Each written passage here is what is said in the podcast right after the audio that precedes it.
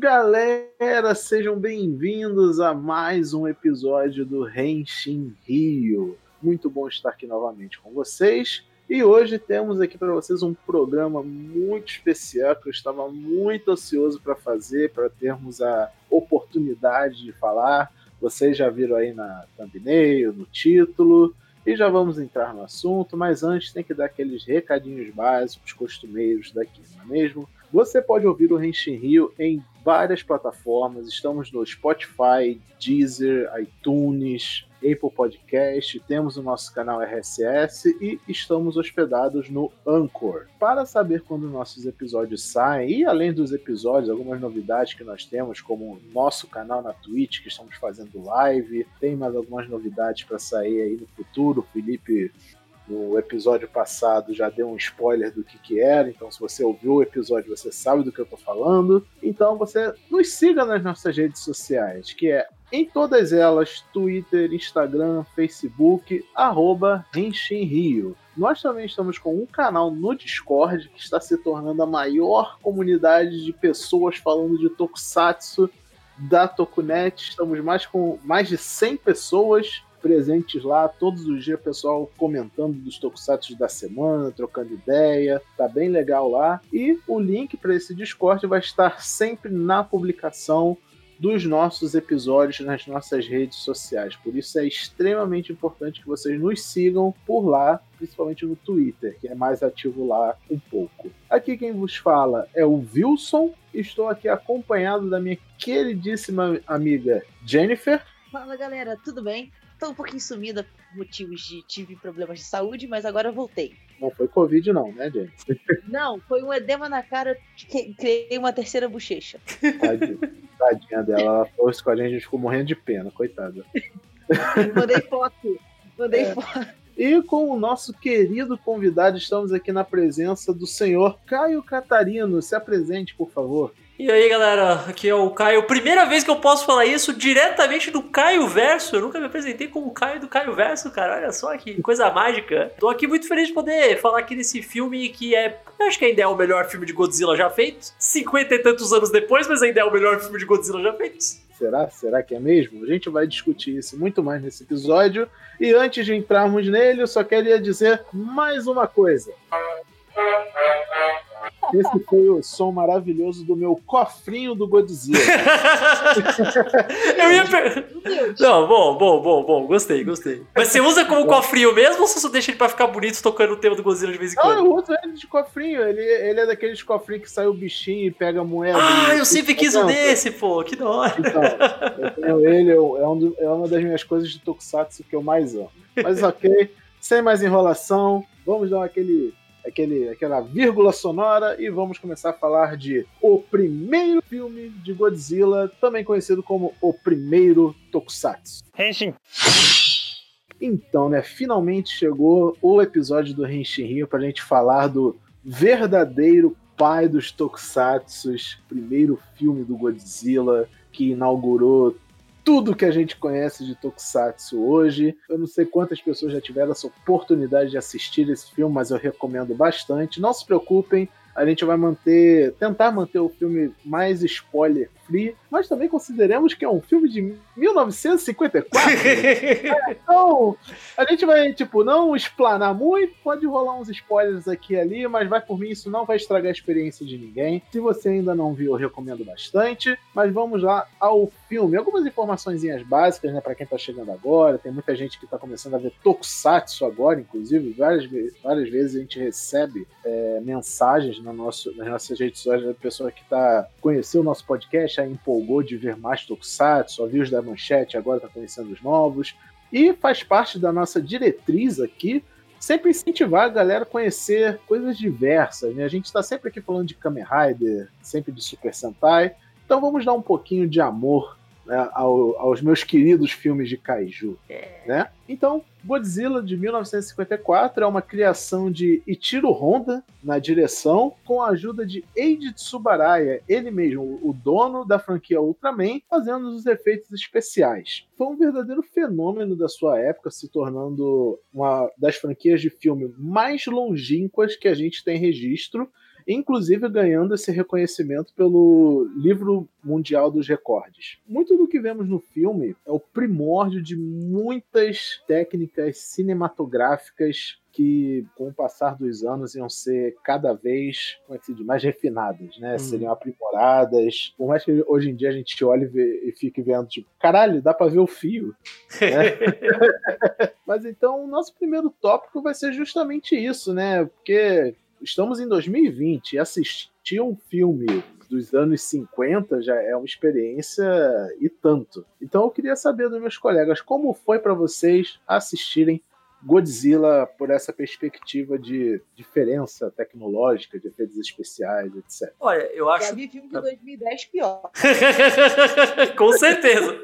Com certeza. Cara, não é a primeira vez que eu vejo o Godzilla, o Godira original, já tinha visto algumas vezes. Acho que a primeira vez que eu vi, falei, não, vou sentar e ver mesmo o primeiro Godzilla e tal, devia ser, sei lá, 2004, 2005, quando eu tava começando a ir atrás de muita coisa de, de toques. Ah, vou ver tudo, vou ver as coisas mais da hora e tal. É o filme, sim, é o que você falou, é o filme dos anos 50. Obviamente vai ter coisa que você fala, ah, obviamente isso aqui é um modelo, obviamente você não sei o que lá e tal. Mas eu acho que ele, eu não sei se é, até por ser em preto e branco, acho que ajuda a mascarar um pouco melhor do que muitas coisas que veio depois até. Sei lá, você vê tipo um, um fio segurando um avião, sabe? Tipo, em preto e branco é muito mais difícil do que você vê num filme colorido, tá ligado? Eu acredito que eles inclusive deviam usar isso a favor deles. Sim, tá sim, com certeza. É, tipo, ah, tá em preto e branco, então bota. E não só isso que, que não vai aparecer. Tem um outro negócio que a gente também tem que levar em conta, que é muito comum da pessoa, das pessoas reclamarem, não só de filme dos anos 50, até dos anos 60, 70, até um pouco de filme dos anos 80, se vacilar, que hum. a gente tá vendo esses filmes da maneira, entre aspas, errada, né? Porque imagina você ver esse filme numa TV de tubo ruinzinha em preto e branco lá, jogada, você não vai perceber essas diferenças. Agora ah, você vê a versão remasterizada em HD, Blu-ray e o caralho, tipo, é lógico que fica um pouco mais, mais na cara, né? Tipo, não, é, isso é verdade. E também, tipo, ele pra mim foi. Eu já tinha visto a primeira vez que Godzilla, eu tinha. Meu Deus, eu devia ter uns 5 anos a primeira vez que eu assisti. Isso não é um filme pra criança, cara! Não, é um filme pra criança. eu era criança diferente. Mas assim, tava passando na época que tava começando ainda tipo, algum canal de filme muito antigo da Sky. Uhum. E eu comecei a assistir. E eu, ao redor da minha vida, eu sempre revi o filme. Ele é um filme que ele é muito fresco na minha cabeça. Uhum. E eu acho incrível os efeitos especiais pra época. Ele foi muito revolucionário. Eu, eu sempre gostei muito de, de monstros destruindo humanos. Sempre foi um conceito que eu achei muito legal. É um conceito que eu apoio. Eu acho que o mais legal até é você ver esse filme pensando que teve outros depois porque, tipo, o Tsuburaya tava começando ali, falou, ah, então é assim. Ele, tudo que ele viu que funcionou nesse filme, ele melhorou pros seguintes. E o que não funcionou, ele mudou. E, e ele continua sendo melhor. Ele é o sim, primeiro, sim. Ele, ele foi as bases, mas assim, ele é o melhor. É o que todo mundo tem, inclusive, mais carinho ao lembrar.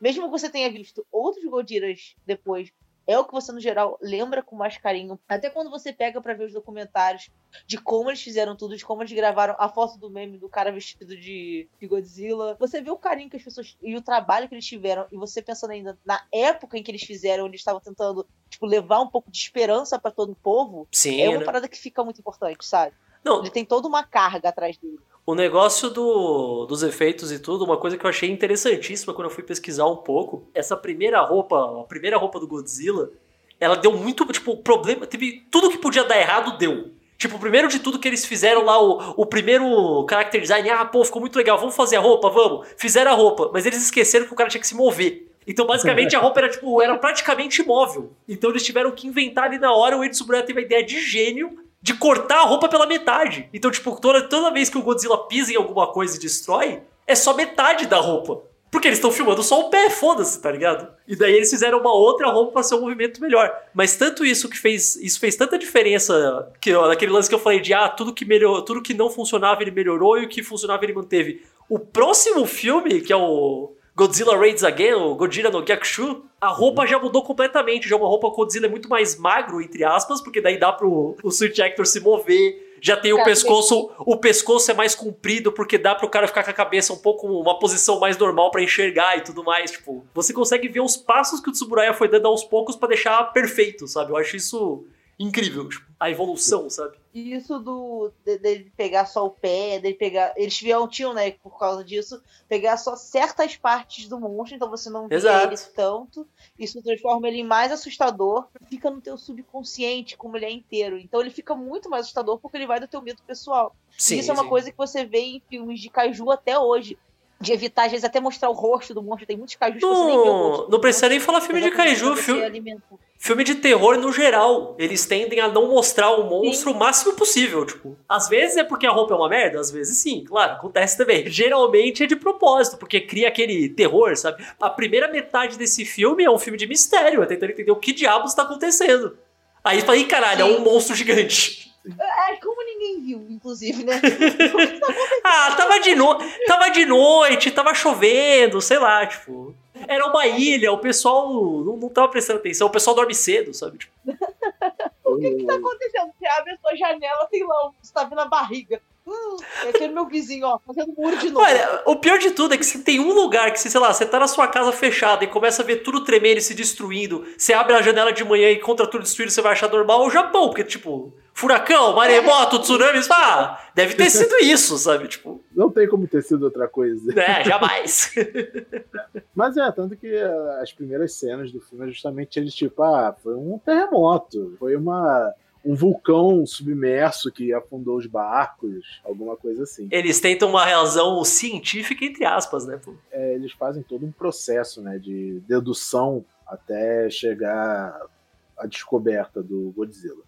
Mas aí, essa, é a parte de plot de filme a gente fala ainda daqui a pouco. Tá certo. É, uma coisa que eu fiquei pensando enquanto assisti o filme, duas coisas, na verdade, veio muito em minha mente. A primeira é, já existia chroma key nessa época? Teve algumas coisas que eu acho que eles usaram sim. Algumas era aquele aquele lance meio bizarro, tipo que você filma uma coisa em um em um, fil em um filme que é mais transparente, daí você só coloca por cima do outro filme, tá ligado? Sim, sim. Eram umas técnicas meio meio brutas, sabe? Tipo, funcionava, mas era. Era um, era um parto. Era o Photoshop da vida real, tá ligado? Tipo, que era realmente cortar as coisas e colar no frame, sabe? Tipo. Já existia o chroma, talvez não o chroma como a gente conhece hoje, mas o conceito dele já existia. Uhum. E já era usado no cinema há muito tempo, né? Porque a gente tem que lembrar que, tipo, efeitos especiais em filmes já existiam. Pô, o King Kong é de 38, cara. Sim, sim. E, e ah, tem aquele clássico do O Mundo Perdido. Sim, sim. Né, que ele tinha. Mesmo diretor do King Kong, inclusive. É, que começou com os. Não é animatrônico, me fugiu um É, stop motion. Stop motion. Stop motion, isso, obrigado. Veio o conceito do stop motion, que é um negócio que eu amo de paixão, sempre que eu vejo.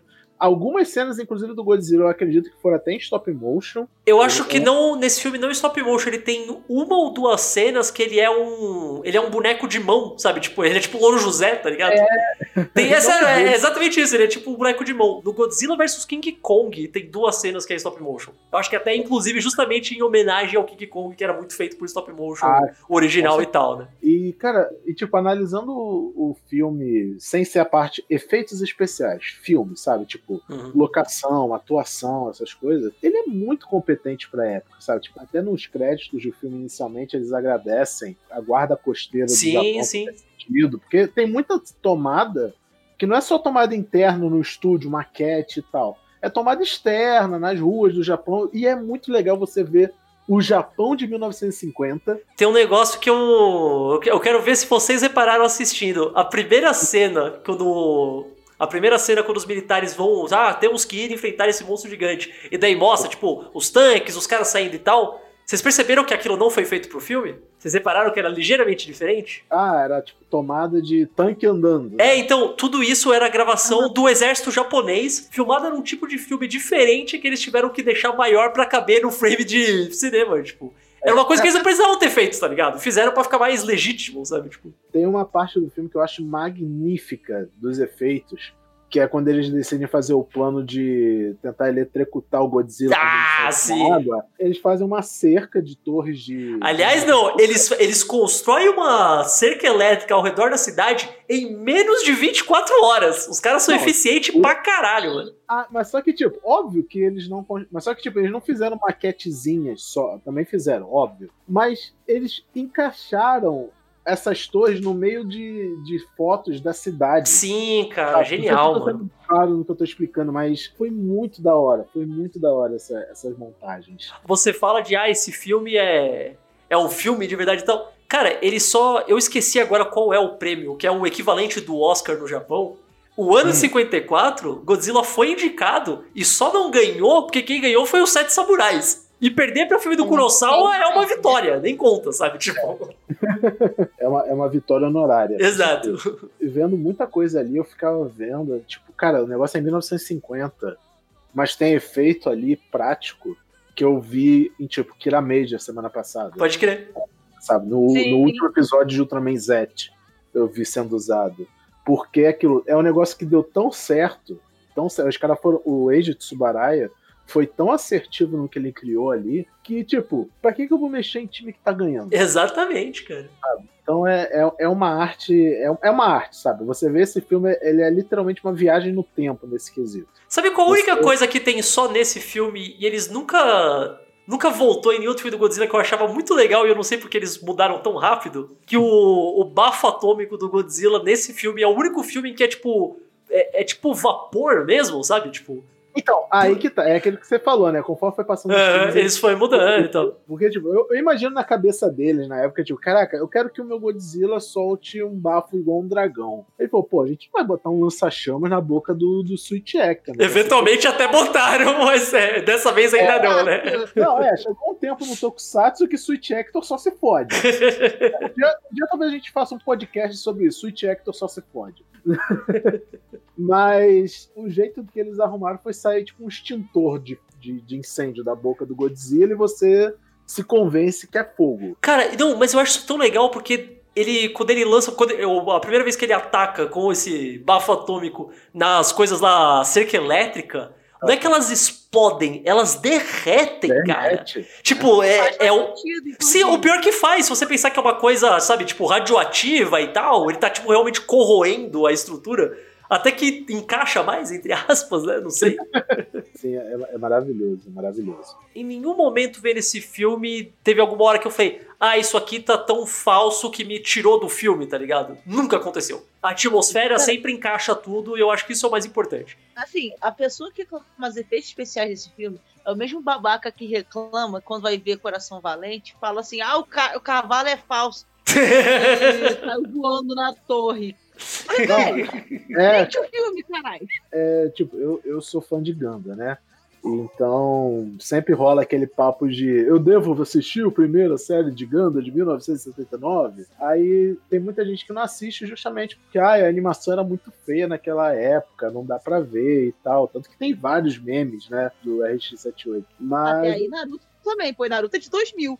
Até Dragon Ball Super, é, esses dias.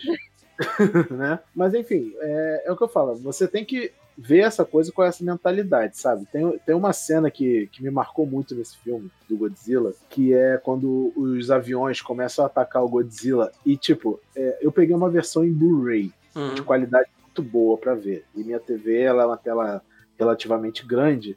Não tem como não ver os fios guiando os fogos de artifício que a gente acredita que é míssil sendo jogado no Godzilla, sabe? E, cara, eu ficava olhando assim, eu não achava tosco, eu achava isso.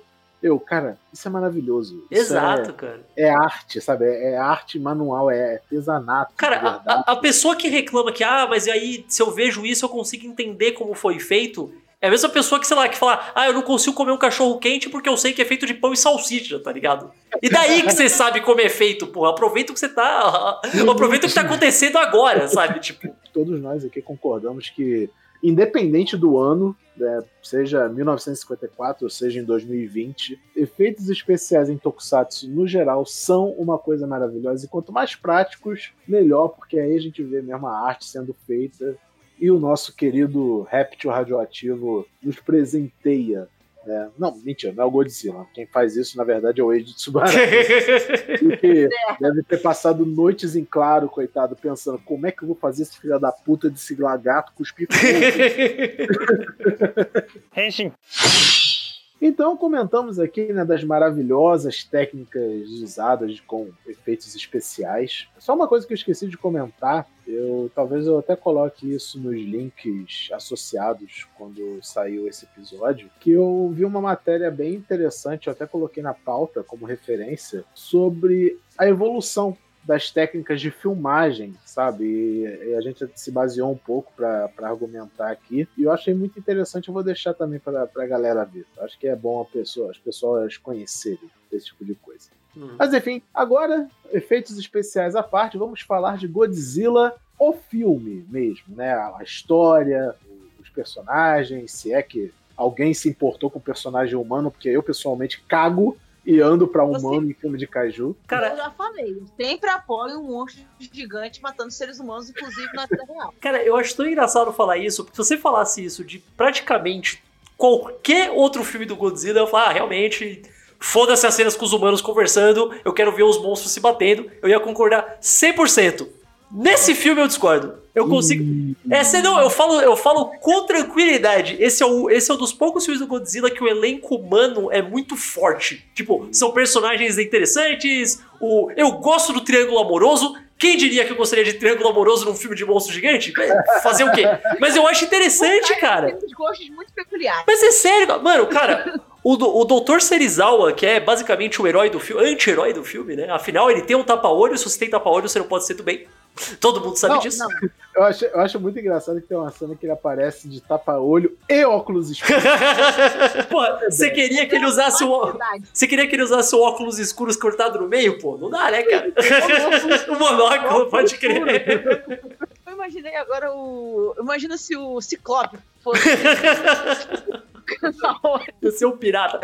Vocês estão tirando meu foco. Presta atenção. Eu achei ele um personagem interessantíssimo, mano. O drama dele é muito legal, cara. Pô, para pra pensar. Ele é um cara que ele criou. Ele literalmente, tipo, imagina você ser um japonês 10 anos depois, a só 10 anos depois das bombas de Hiroshima e Nagasaki, e você criar uma arma que é infinitamente mais poderosa que qualquer bomba atômica. Ele criou, tipo, ele fez. Ele falou, putz, inventei isso. E agora, o que que eu faço? Porque não, porque, não, porque isso é tão foda. É no, em qualquer outro filme de sci-fi, principalmente nos anos 50, se o cara inventa um negócio disso, um negócio desse nível, ele automaticamente vira um super vilão, sabe? Tipo, ele vai tentar, ah, agora eu vou tentar criar o meu próprio monstro, ou eu vou pedir resgate de algum país, blá blá blá. Ele não, ele fica preocupadíssimo. Ele fala, caralho, eu criei isso aqui, é perigoso demais, eu não posso esconder porque as pessoas vão simplesmente pegar de mim, alguém vai descobrir isso, e ele esconde, fala, não, tem que esconder isso. Ele só acaba tendo que usar porque parece uma coisa. A única coisa que pode salvar o dia é essa invenção terrível que ele criou, que é o Godzilla, que mais nada pode destruir ele.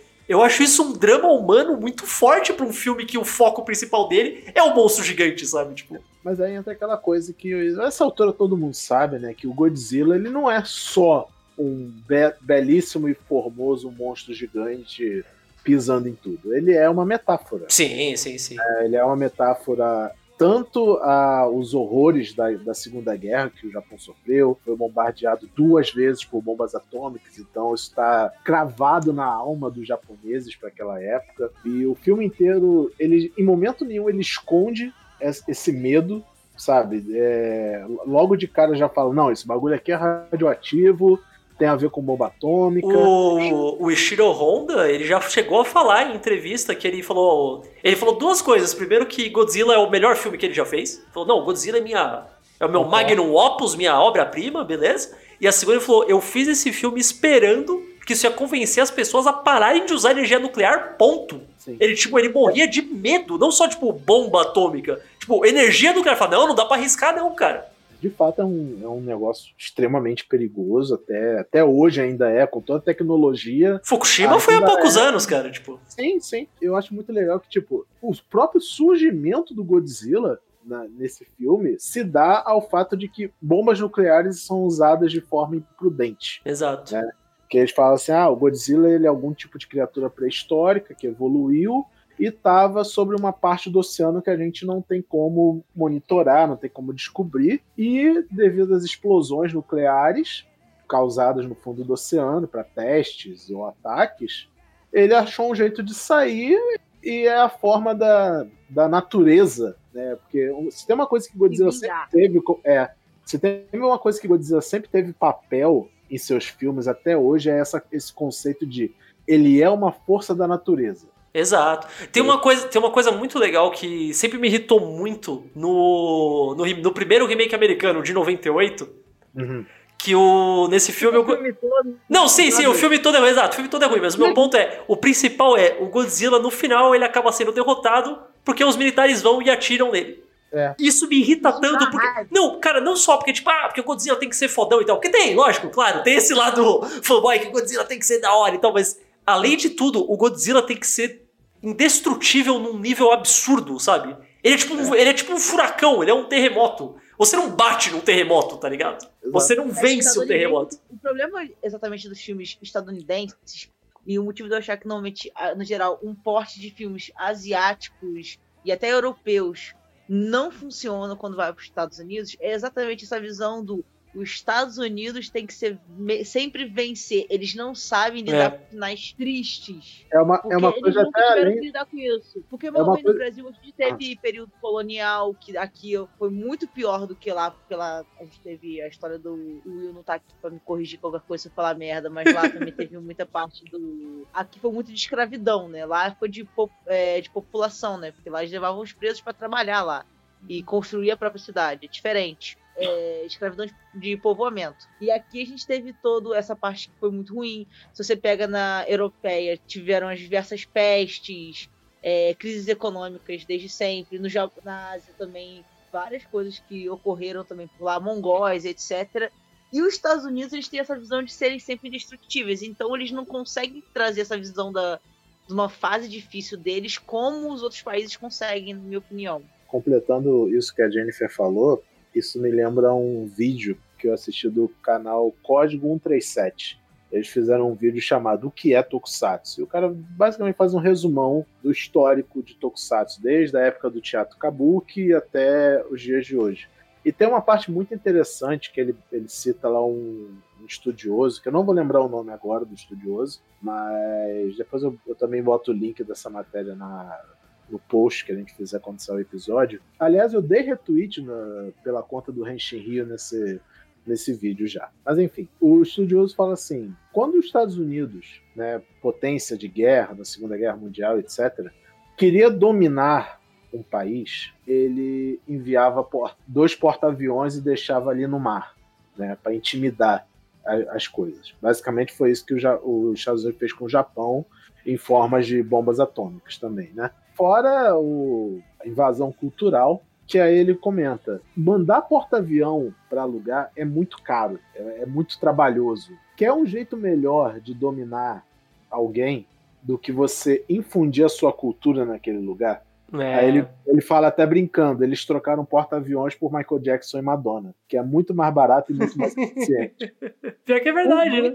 Aí o Godzilla, ele é a resposta do Japão a isso. Ele é o filme japonês que invadiu o mundo. O, e eles tentaram, né? Porque vale lembrar que esse filme, a primeira versão dele que a maioria das pessoas pode ver, foi o King of, Godzilla King of the Monsters, que é a versão americana, versão americana que eles inseriram alguns personagens americanos lá, né? Tipo. Que é horrível, diga-se de passagem. É Cara, olha, esse é, o, esse é o mais foda. Apesar de tudo, pelo menos eles mantiveram quase o filme inteiro então, horrível ele não é, ele é só completamente desnecessário. Tipo, se é, você. hoje, é tipo. Não, tipo, se a, gente, se a gente vivesse num mundo pré-internet, pré-sistemas de streaming, que a única forma de assistir o Godzilla original fosse ser a versão com, ator, com alguns atores americanos, não seria terrível. Mas hoje que dá pra você ver o original, não tem porquê. Simplesmente não tem porquê, sabe? Tipo... Não, é. Então, eu, eu, quando eu vi essa colocação desse, desse estudioso, eu fiquei, cara, isso faz todo sentido, sabe? E é é extremamente metafórico quanto a tudo que o Godzilla simboliza. Henshin. Ainda sobre né, a história do filme, tem até umas coisas meio engraçadas que acontecem. Não sei se, se vocês vão concordar, mas eu não vou lembrar o nome de nenhum personagem sem ser o, o Serizawa, porque o Serizawa era realmente o melhor boneco dali. Cara, até eu que gosto não lembro o nome de mais ninguém fora o Serizawa.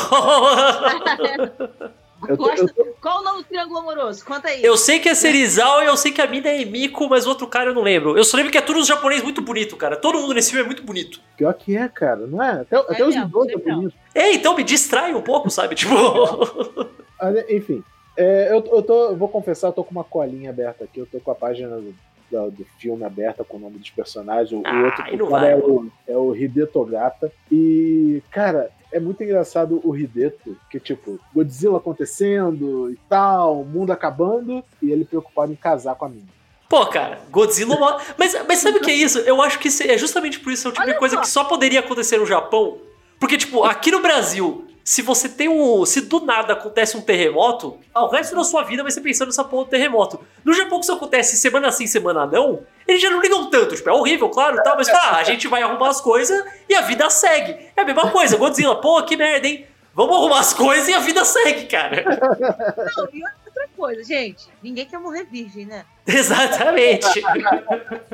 Cara, tem uma parte do Ribeto que é muito engraçada, que ele tá assim, não, eu vou falar, a gente pode morrer a qualquer momento, eu vou falar com o seu pai sobre, sobre a gente e pedir a sua mãe em casamento a ele. Aí o, o pai da, da Emiko, ele é um doutor zo, zo, zoólogo. Ele é uma das primeiras pessoas de especialistas que chamam para falar sobre o Godzilla e ele que desvenda a origem do Godzilla. Cara, pera, pera, eu não lembro se é ele ou se é o outro cientista, porque eu lembro que também tem um, mas tem um deles que fala uma coisa que só é engraçado se você para pra pensar. Mas quando ele é. tá explicando, ele fala: Ah, então eu aqui estou teorizando que o Godzilla é um. Na verdade, é um dinossauro que veio do período Jurássico. Aí ele faz uma vírgula e fala: há 2 milhões de anos. O período Jurássico não foi há 2 milhões de anos, foi tipo um pouco depois, um pouco antes disso, assim, os 65 milhões. É. O cara errou, tipo, grosso. É, aí a gente não pode ser até um erro da legenda, né? Pior que não é, cara, eu já fui checar. É, aí... O cara é só, não... tipo, o pior paleontólogo de todos, tá ligado? Tadinho dele. Mas enfim, é, aí ele comenta lá que, tipo, esse professor, ele é contra matar o Godzilla. Ah, era esse cara mesmo, então. É esse cara que eu tô pensando. É, porque ele, o raciocínio dele é o seguinte: o Godzilla é resistente a armas nucleares. Né? Ele até. O pessoal fica assim: como é que a gente vai matar o Godzilla? Ele, cara, ele aguentou explosão atômica. Ele absorve energia nuclear, né? Até pior, né? É só que ele aguenta, ele se alimenta. O que existe no mundo para matar uma coisa que aguenta a arma mais potente conhecida? Nos anos 50 ainda, né? Nos anos 50 ainda por cima. Aí ele é... Mas ele, tipo, ele sabe o quanto o Godzilla é terrível, mas ele é contra porque ele vê como uma oportunidade de estudo, sabe? Ele, vê, ele, é, ele é aquele cientista que quer aproveitar ao máximo as descobertas e tal, o que não deixa de ser verdade. Mano, muito bonito e tal, mas tipo, qual que é o plano dele? Ah, a gente vai botar o Godzilla pra dormir e guardar ele aonde, tá ligado? Tipo... É, né? Enfim, ele, ele tava sendo meio ideológico, a gente até entende. Eu entendo o raciocínio dele, só que não tinha como. Simplesmente não tinha como. Mas enfim, aí ele todo triste, porque tá todo mundo querendo matar o Godzilla, Aí chega o Rideto, então, quero falar com o senhor um negócio e tal. Aí ele começa a desabafar, o professor, né, começa a desabafar sobre esse problema do Godzilla. Aí o Rideto não aguenta, começa a falar também, não, mas essa porra tem que morrer, pô. Aí o cara, ah, então sai da minha casa também, ô filha da puta. Ele, droga! é, caralho, maluco animal, velho. Futuro sogro, velho. Futuro sogro, né? Nem garantiu que vai casar com a mina ainda, né? Tipo... É, não, é. Já, não, pior que até repórter já chamava ele de, de cunhado do cara. Eu acho que ele tá contando que, tipo, o outro interesse da Mira tem, é. tem tapa-olho. O pai não vai gostar, sabe? Tipo, é. ah, não, esse cara só tem o um olho, deve ser do mal. Melhor, melhor ser o outro cara. Ciúme do cara, né? Sim, né? Aliás, esse filme, o Godzilla não enfrenta nenhum outro monstro, é só ele sozinho, mas a gente tem luta de pessoa, pelo menos, cara. Sim. É aquilo, né? O orçamento não dava para ter Godzilla o tempo todo. Então tinha que ter alguma coisa interessante acontecendo entre as pessoas. Ó, geralmente a fórmula básica de filme do Godzilla é tem cenas em que os monstros lutam e cenas em que cientistas conversam. Pelo menos nesse eles colocam um pouco de luta ali nos caras também, já tá bom, cara. Exato, até um equilíbrio. Ver um cientista lutando também é sempre legal. mas, mas tem um. imagina o professor Antônio lutando. É, né? Mas tem um, tem um negócio que esse filme faz que. Hum. Olha, eu já vi todos os filmes do Godzilla. Não todos eu vi mais de uma vez, e alguns eu vi faz muito tempo. Mas que eu não lembro de acontecer em mais nenhum outro. Que eu acho que é porque é simplesmente perturbador demais, é. É, é, down demais, sabe? Porque esse filme é triste. Tipo, as cenas que o Godzilla ataca, você fala, pô, que da hora destruir a cidade. Tipo, é um filme de terror. Que eles Sim. mostram. Porque é muito comum você eles mostrarem o Godzilla destruindo casa, destruindo prédio, destruindo militares, foda-se, ninguém liga, padrão, mas um dia normal. Mas nesse filme é um dos poucos que mostra o Godzilla, tipo, pisando em pessoas. Sabe? Tipo, o Godzilla mata gente. As, você mostra as pessoas no hospital depois, tipo. As pessoas Não, sofrendo porque o Godzilla matou um monte de gente. E tem aquela cena que é de longe a cena mais forte desse filme, provavelmente da franquia inteira, que tá tá uma mãe com as duas filhas pequenas, elas estão falando: não, não, não se preocupa, a gente vai ver o papai daqui a pouco, e daí o Godzilla mata elas. É, nossa, essa tipo, cena é. Cara, isso não existe em outro filme. Cara, para pra pensar que isso é a mesma franquia que depois o Godzilla, tipo, ele pula, ele dança, ele dá chute aéreo escorregando na cauda, sabe? Tipo, ele vira praticamente um anti-herói, né? Ele vira um herói depois de um tempo até. Depois volta a ser anti, mas, tipo, para pra pensar que a mesma franquia foi.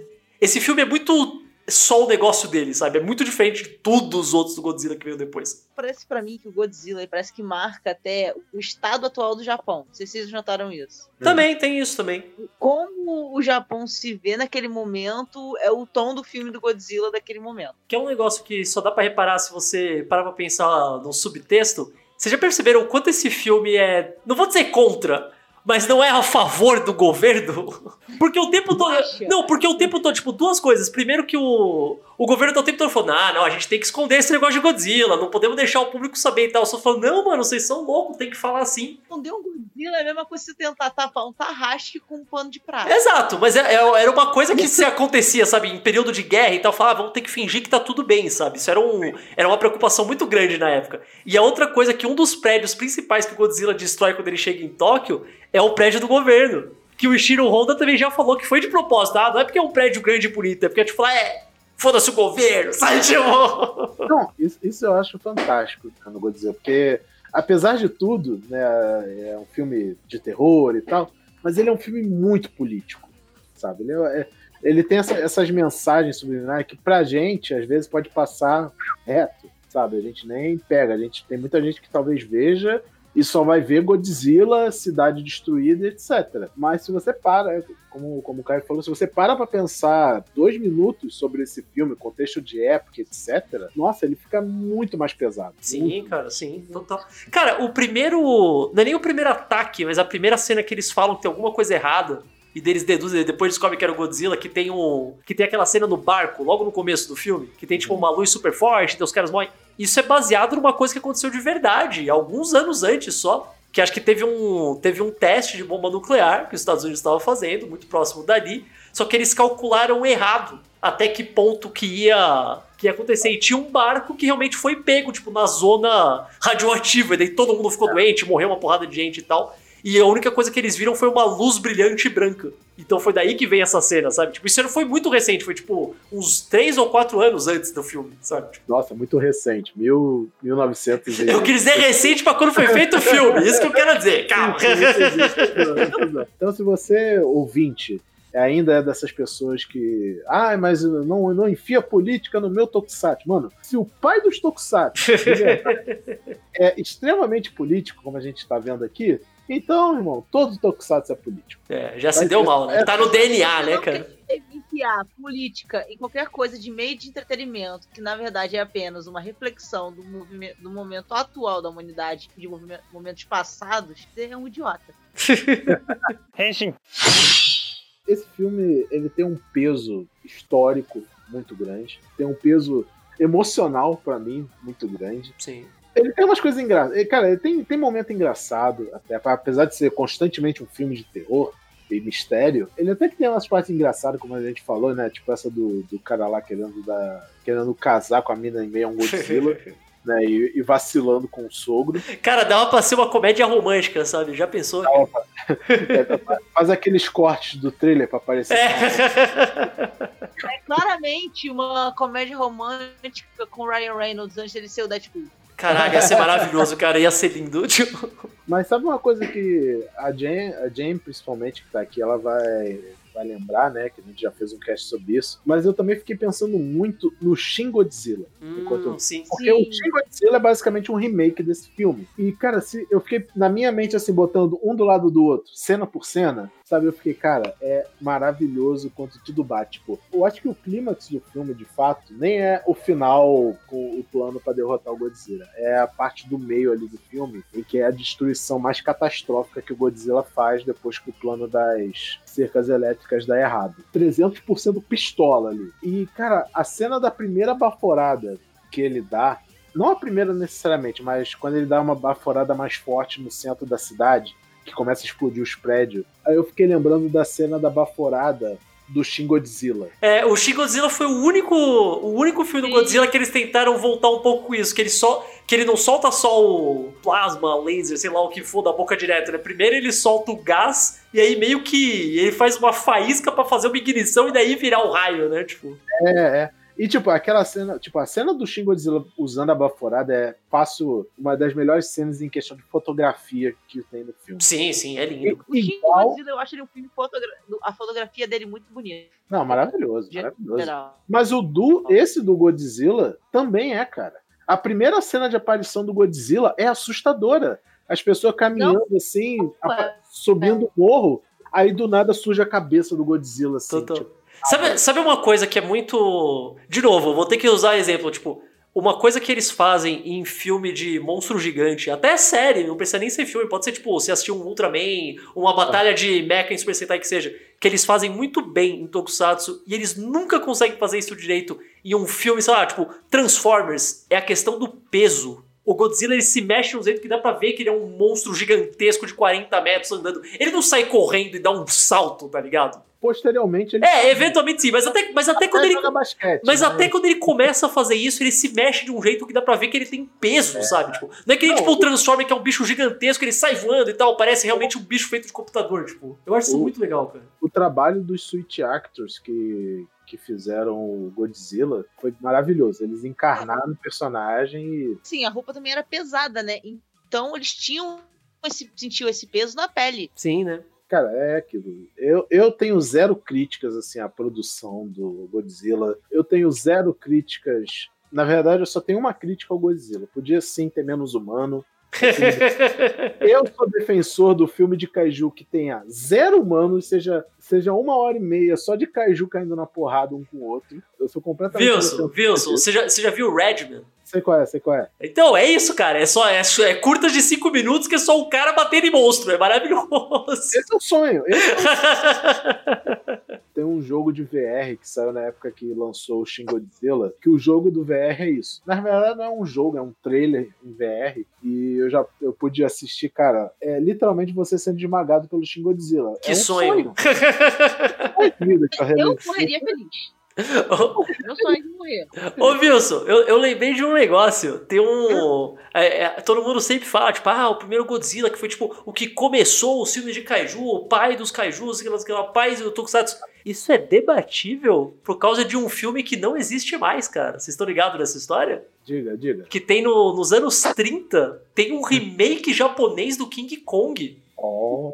Que eu, eu acho que o título oficial em inglês é tipo. Eu acho que o título é uma, alguma coisa tipo King Kong aparece em Edo. E esse filme tá perdido, não existe mais nenhuma cópia dele. Tem tipo. A gente só sabe que ele existiu porque tem alguns. Tem algumas fotos de promoção dele, tipo, que sobreviveram em uma revista. E é um filme que, tipo, Caraca. é 20 anos antes do Godzilla e já tinha, tipo, monstro gigante, pessoa usando roupa e tal, tipo. Mas desapareceu. Tipo, simplesmente desapareceu. Mas isso, tipo, reescreve a história, tá ligado? Não, mas é aquilo. Acho que a gente fala assim, ah, Godzilla é o primeiro Tokusatsu e tal, mas no sentido de. Foi o primeiro a ser mainstream. Sim, sim, sim. O, a versão moderna, né? Tipo. Falar Aí, moderno igual aos anos 50, mas é, é nesse caso é. Teve o movimento do Age, e ele. No ano seguinte, ele. Eu acho que nos anos seguintes, tipo, dois, três anos, acho, ele lançou o Ultra Q. é, o Ultra Q é 62 dois ou três, não é? Não, acho que até antes, é. se lá. É, antes é. É, agora tem. O, eu sei que o. Foi por, aquele lance que todo mundo fala, tipo, ah, o primeiro filme do Godzilla era super sério e dark, e daí dos outros foi ficando cada vez mais mais leve, né? Assim, um pouco assim.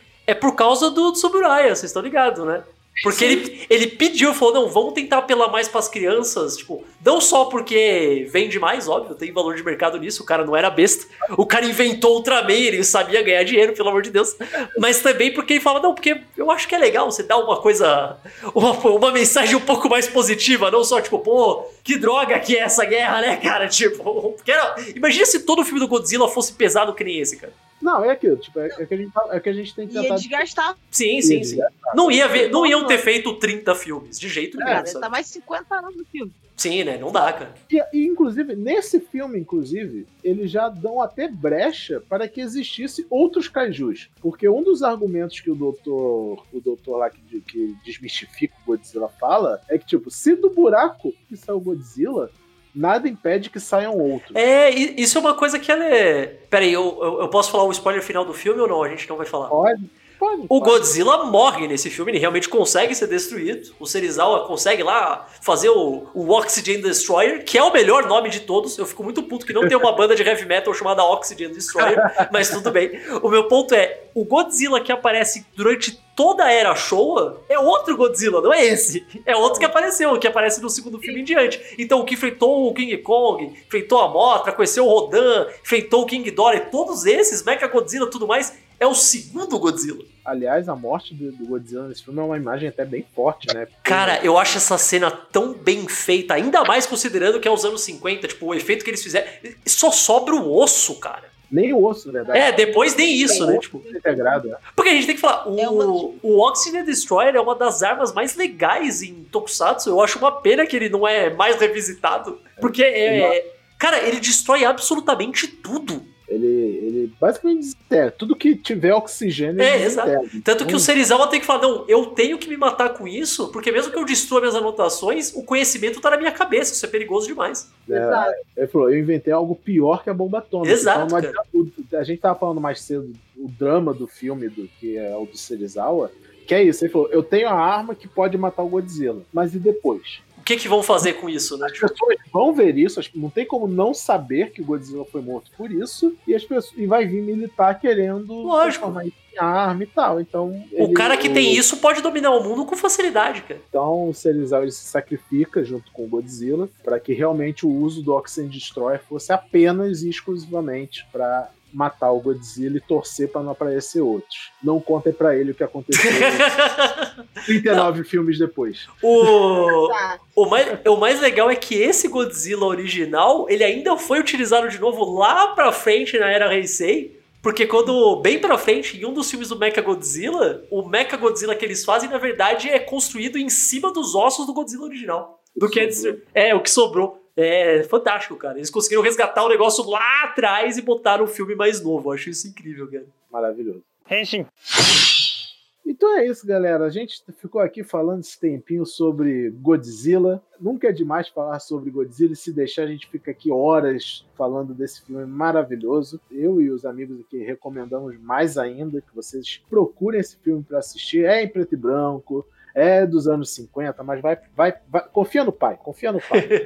é maravilhoso, é uma experiência única se você curte Tokusatsu. Então aqui a gente vai se despedir, né? Caio, por favor, você aqui como nosso honrado convidado, é, deixa aí o seu jabá, onde as pessoas podem te encontrar nas redes sociais, seus trabalhos. Vai que o momento é teu.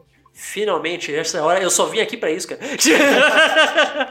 eu, eu tenho meu podcast, o Caio Verso. Vocês podem me achar no www.caioverso.com.br. Eu solto o podcast toda sexta-feira. Já chamei o Wilson para gravar comigo. Sei lá que horas que vai sair. Alguma hora eu lanço o dele também, mas vai demorar porque tem muito cara na frente.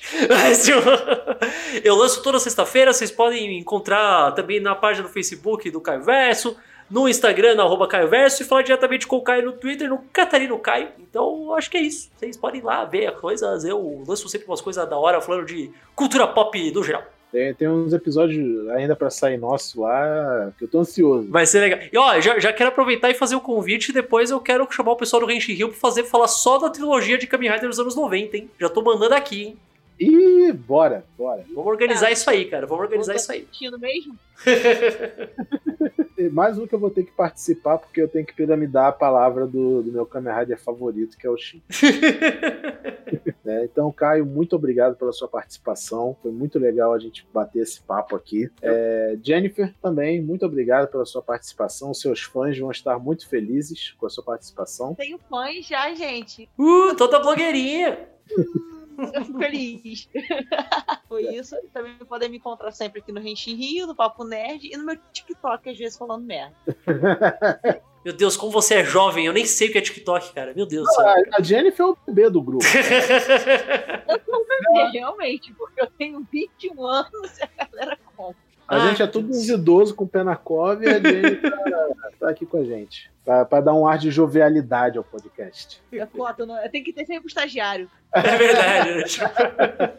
então é isso, galera. Muito obrigado por nos ouvirem. Ao final desse episódio vai ter o recadinho dos ouvintes, ainda tem alguns para sair. Então fique até o final para ver se o seu recado já foi ao ar. E se você quiser mandar para a gente um e-mail comentando os nossos episódios, querendo contar a sua experiência com o Tokusatsu, pode mandar pra gente no renshinrio.gmail.com.